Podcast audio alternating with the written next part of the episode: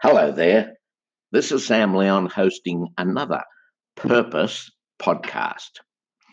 You know, it's difficult. It takes time and work to discover your true purpose.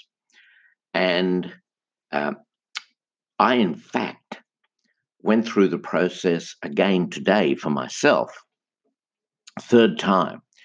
And I believed I, I had it nailed previously, but this time I got it one hundred percent right. And how do I know it's one hundred percent right? Well, you can tell it with a feeling. It's like, how do you know you're in love?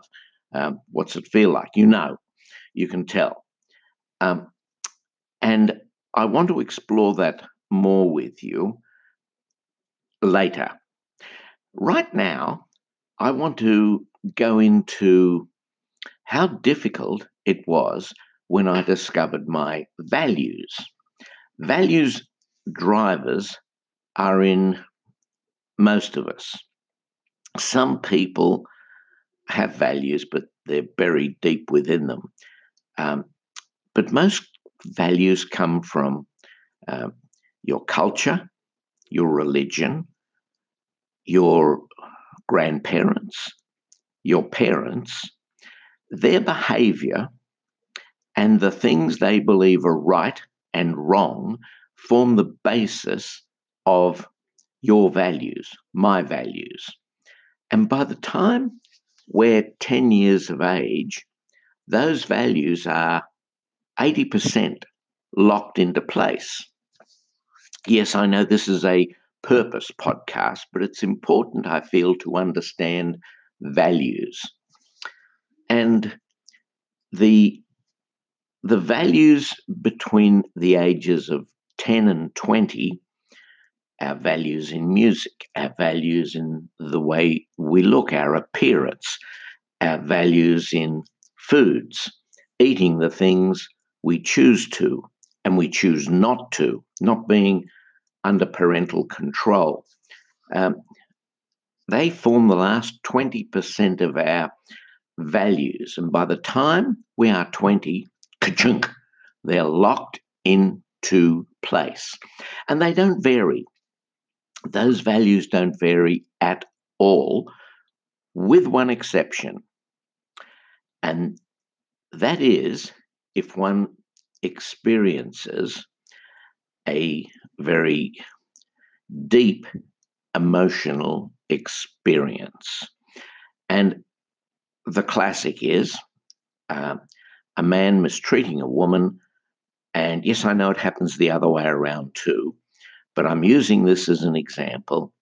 A man uh, mistreats a woman, uh, either verbally, mentally, physically, or all of the above, and walks out on her, leaving her um, with no money, with two or three children to look after, um, no ability to pay rent, um, or if they own a home, or if they're paying it off to keep the mortgage going. And from that moment, she has what's called a values shift. And that value shift will be that she no longer trusts men. In fact, she may hate men. Now, that value will stay locked into place unless somewhere down the track, her friends say, go on, go out with that guy, Peter. He's asked you three, four, five times, and you keep saying, no, no way. Go on, give him a chance. He's a nice bloke. He's a, a reliable guy. So she agrees uh, to go out on a very, um, what can I call it, almost vanilla date, a, a, a cup of coffee. Um, I don't think it would be as extravagant as a meal, um, maybe just to meet and have a stroll through the park, that kind of thing. And boy, he has to be on his best behavior or he is dead meat. She will not kill him, but she'll berate him, walk away from him, and it will reinforce all that she's thought uh, about men. However, if Peter's good, if Peter is cool and respectful and nice, then she'll give Peter perhaps another chance, and then another chance, and then another chance. And eventually her values about men will change. Now, that's just one example. Excuse me, glass of water time. And it's that deep emotional experience which can shatter um, our well-held values, which have come to us throughout our, our, our lives from childhood, from the very beginning when we sense things, um, when our grandparents said, don't do that or do do that, and our parents. Um, and and the interesting thing is there are not only national values, there's an Aussie, Australian value that most people who live in Australia permanently, um, some of us born here, some of us who have migrated here, do pick up, understand, and absorb. Um, there's Italian values, there's Russian values, there's Polynesian values. Um, but on top of that, there's generational values. And anyhow, I'm going into values uh, far too deeply. I want to explain values because they are not purpose. Values are the things that tell us right from wrong. Values are the things that we don't do at the dinner table or we do do at the dinner table. Values are the way we treat other people. Purpose is entirely different. And in a moment, I'd like to introduce you to someone who has both excellent values or values that certainly match my own. And that's called matched values. In fact, it's interesting. The person you choose to spend your life with, your partner throughout life, um, usually has very similar values to you. Um, it's not whether they like the same movies or they don't like foods that you don't like. Um, it's not whether they're great lovers. It has to actually do um, somewhere above seventy-five percent, eighty to ninety percent with matched values. And I know that's true in my own situation. Anyhow, off values, um, back to purpose. The gentleman I'm about to introduce you to has written a fabulous book. I explain that when I introduce him. His values are similar to my own, and he is very purpose-driven. And I've never come across somebody who is so Um, honest, open, genuine, and giving of himself and his knowledge as the guy I'm about to introduce you to.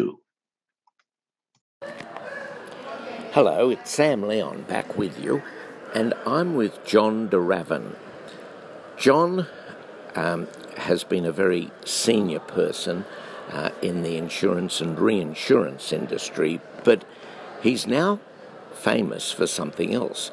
He's written a wonderful book, and that book is called Slow and Steady. And it has, well, it says hundreds. Uh, I found so many good tips in this book. Hello, John. Hello, Sam. How are you? I'm fabulous, and you look fabulous, and you should be too, yes? Yes, indeed, Sam. You're very kind. John, firstly, what what caused you to write this great book? Um, Sam, that's kind of uh, a, a long story, but maybe it's worth telling. Um, I've always been interested in uh, personal financial strategies, and I even at one stage, towards the end of my full-time employment career, um, got myself a uh, graduate diploma in financial planning, thinking of being a financial advisor half-time in semi-retirement. Um, but what happened was, um, you know, in the end I decided not to go the financial advisor route. But one thing in particular prompted me to, to write a book. And that one thing was uh, many years ago when I worked for Munich Reinsurance, uh, the then managing director was a man called Rhys Withers. Um, and he summoned a group of his uh, executives uh, around the boardroom, and he got a guy from Westpac Private Bank called Steve Pollitt to come in and talk to us about uh, financial strategies. And in the course of that one hour or two hours around the boardroom table, I picked up three great ideas that were absolutely uh, you know, terrific for, for me, um, and that would, would have you know, been, been each of them worth thousands and thousands and thousands of dollars. And so it occurred to me that, um, I mean, many people don't like paying a lot of money for financial advice, but it occurred to me that if I could pick up three ideas just in the space of an hour or two because someone came and talked to us about financial strategies, that if someone wrote a book that listed a lot of financial strategies that prove very worthwhile to people in a range of different contexts, uh, then they could get the benefit, really, of knowing and understanding about those financial strategies for an outlay of less than forty dollars. And that's what's really behind the book. Well, you've touched on several things there. Um, and the first was that you were considering getting your diploma in financial planning. Um, do you remember the C E O of Businessman's Assurance Company, another actuary, um, a great guy who, on retiring from that role, actually became um, a financial planner. His name was Alec Wickenden.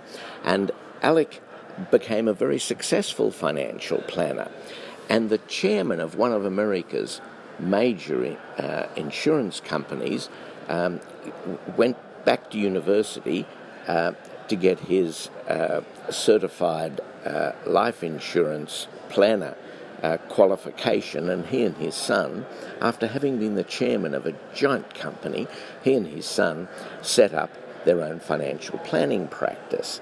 Um, you also mentioned that people don't like to pay for financial advice, and uh, I always find it a mystery. They'll pay a lawyer, uh, as they should, they'll pay their accountant, as they should, but a fully qualified financial advisor who has put a lot of time in and must do a lot um, in, in order to uh, assist their clients and to meet government requirements, people don't see why they should pay for that. Back to your book. Um, it's for all age groups, which I find really fascinating. Look, it is, Sam. Um, and a couple of people suggested that it might be worthwhile um, breaking it up into a number of separate books. And the point that they made was, well, look, um, the people that are interested in the strategies for, you know, teenagers and young adults uh, who are getting their first job are not the same people who are necessarily interested in, uh, uh, you know, retirement villages and aged care facilities. So, um, and I sort of totally agree with that, and I sort of understand that perspective. But on the other hand, um, You know, two, there are two reasons that suggest that one big compendium was better. And the first reason is that often people, uh, they're not just in isolation, they've got families. So they've got aging parents or young, young kids who are growing up, and they're interested in strategies for all members of the family, not just for themselves. So that's one reason for having a single compendium. And the second is that strategies like get the best credit card, they cross all ages. Um, you know, that's is that one for teenagers, or is it one for people, uh, you know, retirees in their eighties? So some strategies are equally applicable for all ages, and that's that's why I sort of stuck with the original plan of having a single book documenting one hundred different strategies for all different ages. It's a family planning guide, um, and I, I found it fascinating. Um, uh, in, in the first half of the book, in fact, in, in quite near the front of the book, you go into um, properties. And I thought, John, how have you researched properties? And then I saw that fantastic piece on getting parental assistance financially and the do's and the don'ts. And I thought, John, this is absolutely amazing. It's what's no one's ever touched on those things in a financial planning book, to my knowledge, before. You've written something very special in Slow and Steady. And might I say that I've learnt Slow and Steady is the way, the only way.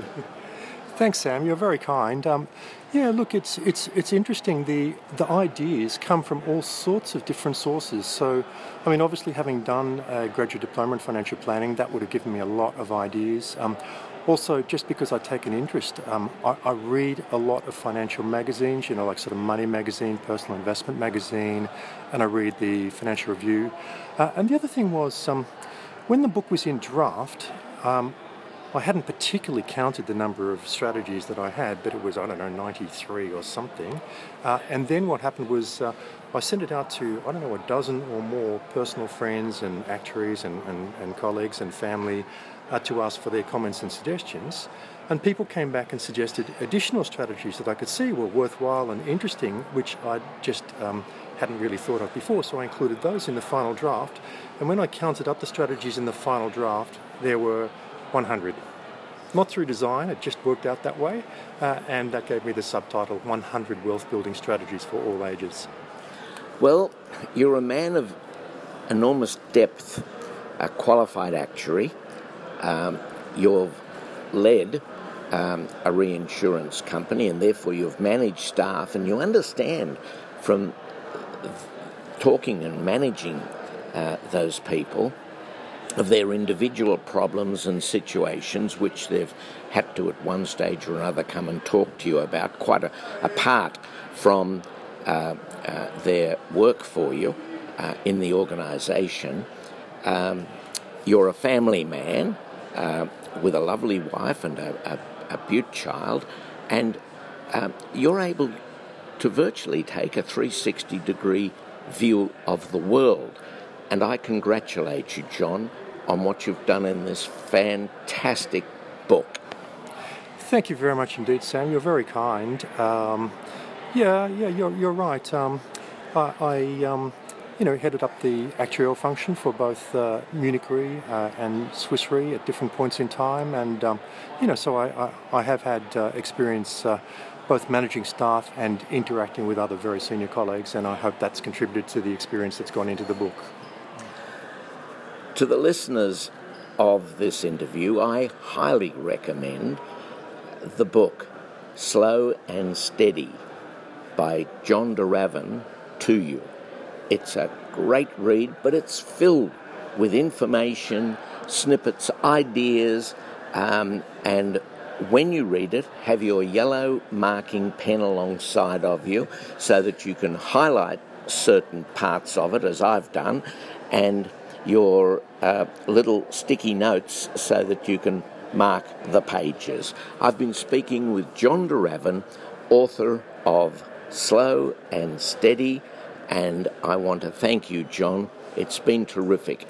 And whilst this is going in my Purpose uh, podcast and on my Purpose website, um, it will also be distributed widely.